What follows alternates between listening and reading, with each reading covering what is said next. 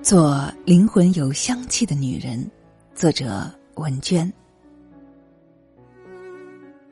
她是同期北京女子高等师范学校女学生中最有才华的一个。她思想进步，曾积极参加众多青年运动，写下了大量揭露和批判当局的檄文。她受教于伟大的思想先驱，也愿意携手与之一同生活。她的爱情让丈夫的生命充满欣喜，焕发光辉。她为照顾丈夫和儿子，不惜彻底成为一个忙碌的主妇。她甚至在丈夫与世长辞之后，毅然决然的完成她的未竟之业。她将丈夫作为自己的爱和理想，并用一生坚守了爱的宣言。他就是许广。平，让我们一起走进他的故事，唯爱与理想不可辜负。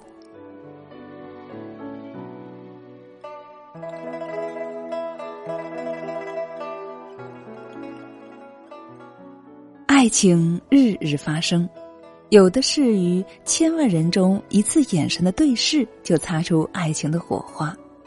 有的是青梅竹马，多年之后蓦然回首，才知道真爱就在身边；有的呢，因为两个人共同的理想和信念，渐渐升腾为爱情的火焰。而许广平同鲁迅的爱情，就应该属后者了。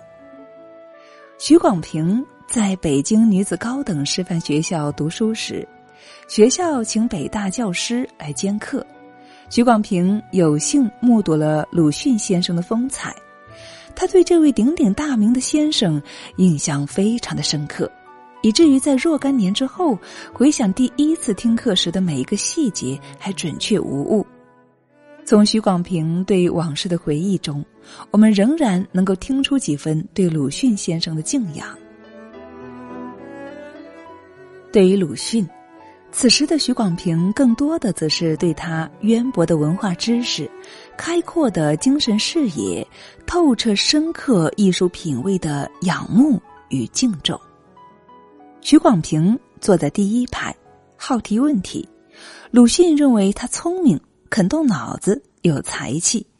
不过，这种赞美也不过是出于对一个进步青年的肯定。真正让两个人的关系有更深入的发展，还是有赖于一封封没有情深意长却有灵魂交汇的书信。第一次写信，徐广平是因为有愤愤不平的久蓄于中的话，这时许是按捺不住了吧，所以向先生陈诉。他也不知道能否接到一向严肃的先生的回信。而鲁迅呢，不但回了信，而且还平易近人的同他谈学风，谈女师大校中的事，又着重谈了他的处事方法。鲁迅的话非常的平易近人，打消了他的忐忑不安。他在一个月中写了六封信给鲁迅，而鲁迅呢，几乎是每接一信，当天即付。徐广平曾经说过。爱情的滋生是浑浑默默的、不知不觉的。他跟鲁迅之间也是不晓得怎么就彼此爱上了。一个渴望进步的灵魂，在一个深刻而独特的思想光芒烛照下，必将与之慢慢靠拢。鲁迅身上背负的是国家和民族的理想，他对民族命运的关注，对国民劣根性的批判。对人民深深的爱和自我献身的精神，吸引着这个追求光明和真理的女青年。而对于鲁迅来说，这个年龄小自己近二十岁的青年的爱慕，让他欣喜却又担忧。鲁迅曾说：“我已经是这个年纪了，又有这么多内心的伤痛，还能够容纳这样的爱情。”还配得上争取这样的爱情吗？人到中年，再加上他在婚姻上的悲剧，因为是包办婚姻，他同朱安只有夫妻之名，并无夫妻之实。他弑母至孝，不能够摆脱无爱婚姻。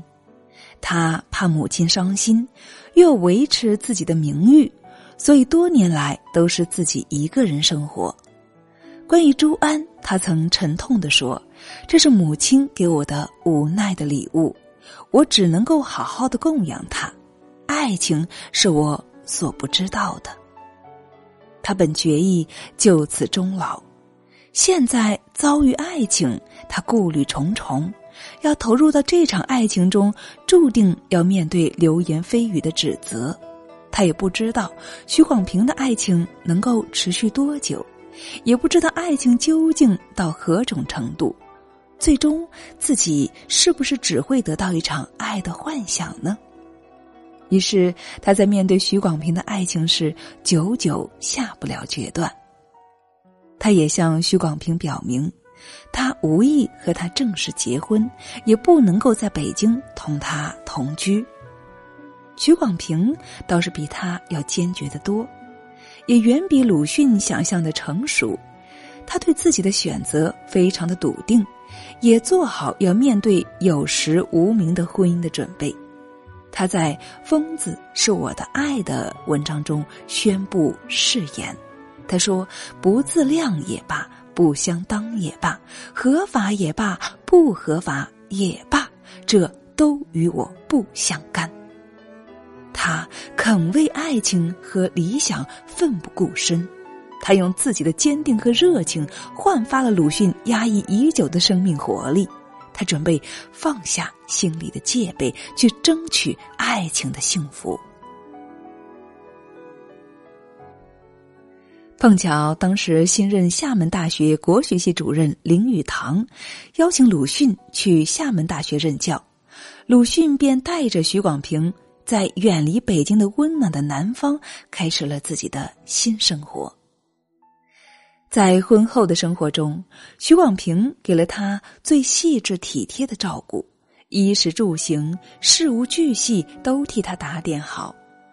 连所穿的衣物都是他平平整整的放在床边。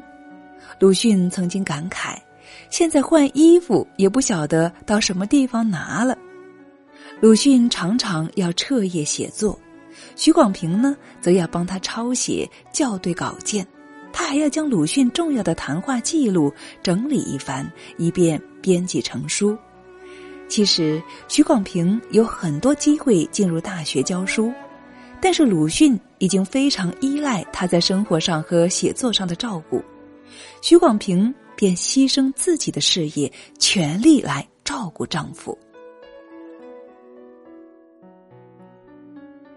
在鲁迅的创作生涯当中，有徐广平照顾的十年，也是作品上高产丰收的十年。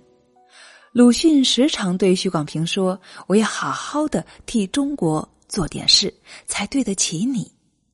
其实啊，对于徐广平来说，鲁迅不但是自己的爱人，鲁迅所做之事也是自己的理想。为了爱与理想，他可以付出一切。鲁迅所做之事也是自己的理想，为了爱与理想，他可以付出一切。鲁迅在赠徐广平《芥子园画谱》上题诗曰：“十年携手共艰危，以沫相濡亦可哀。聊借画图一卷眼，此中甘苦两相知。”在日寇侵略上海的战火中，他不离不弃，无所畏惧。在鲁迅逝世后的三十二年里面。他用他的一生坚守着当年爱的誓言。鲁迅的全部手稿藏书，他都保存完整。鲁迅的母亲和名义上的妻子，他都尽心的赡养。徐广平的经济状况并不好，战火纷飞时，书店断付鲁迅的版税，他唯一的经济来源没有了。他也宁愿借钱供养婆婆和朱安。竭力的替鲁迅完成为人子、为人夫的责任。徐广平曾经这样总结自己的婚姻：我之于他，与其说是夫妇关系，倒不如说还时刻保持着师生之谊。这说法，我以为是更贴切的。婚后，鲁迅曾亲自编写二十七篇的课文教他日语，这样教与学的关系一直在两个人之间存在。这也常常被人误认为两人的婚姻生活应该会非常的无趣，而实际上呢，除了鲁迅埋首案头写作之外，两人也曾有过浪漫的回忆，同有西湖式的由衷快乐，忙碌之余散步的悠闲，一同欣赏画展后投机的谈话。通信时为许广平挑选琵琶花纹花间的温柔。以及为照顾妻子有些近视的眼睛而挑选电影院前排座位的细心，都是那个个性有些沉郁刚硬的中年男人能够给予年轻妻子最多的甜蜜。而许广平呢，就借由这一点点爱的光亮，执着向前，为鲁迅的未竟事业付出毕生精力。鲁迅去世时，许广平三十六岁。此后的三十二年，他带着孩子独自生活，哪一日不是在寂寞中苦熬？哪一日不是靠回忆度日呢？但这就是自己的选择，他宁愿日日生活在亡夫的精神光环里面，也不愿意辜负自己的爱和理想。那颗甘苦与共、始终不渝的真心，放在哪个时代，不都是最可贵的吗？好了，亲爱的们，故事就给大家分享到这里了。